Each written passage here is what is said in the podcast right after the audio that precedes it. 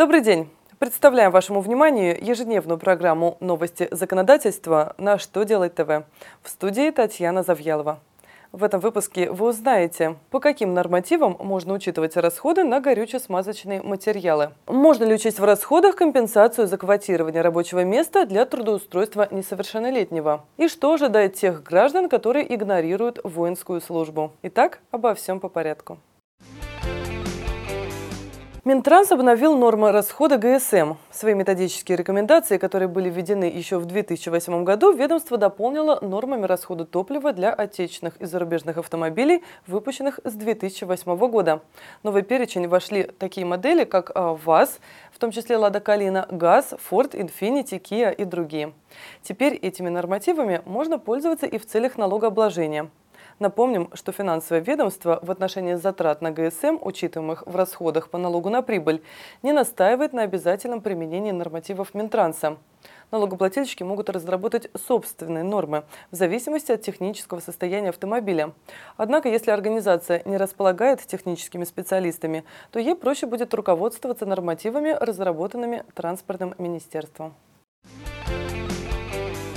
Минфин в своем очередном письме разъяснил, что расходы на ежемесячную компенсацию стоимости квотируемого рабочего места для устройства на работу несовершеннолетних в целях налога на прибыль не учитываются. В качестве обоснования такой точки зрения финансовое ведомство напомнило, что расходами могут быть признаны только обоснованные и подтвержденные затраты, согласно 252 статье Налогового кодекса.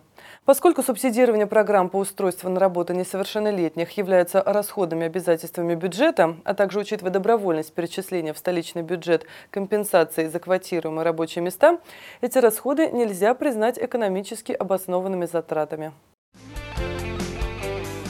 Правительство России приняло постановление, вносящее ряд изменений в порядок призыва граждан на службу в вооруженных силах. Документ заставит задуматься тех, кто планирует уклониться от службы в армии без объективных на то причин. В частности, определен порядок признания молодого человека, не служившим в армии, без законных на то оснований.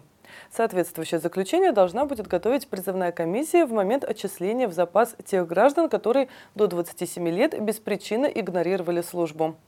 Председатели этих комиссий обязали информировать уклонистов о принятом решении. Получить копию заключения комиссии гражданин может, обратившись с личным заявлением. В связи с этим нововведением стоит напомнить, что за уклонение от службы в вооруженных силах может грозить лишение свободы на срок до двух лет. На этом у меня все. Задавайте ваши вопросы в комментариях к видео на сайте «Что делает ТВ». В студии была Татьяна Завьялова. Я благодарю вас за внимание и до встречи завтра.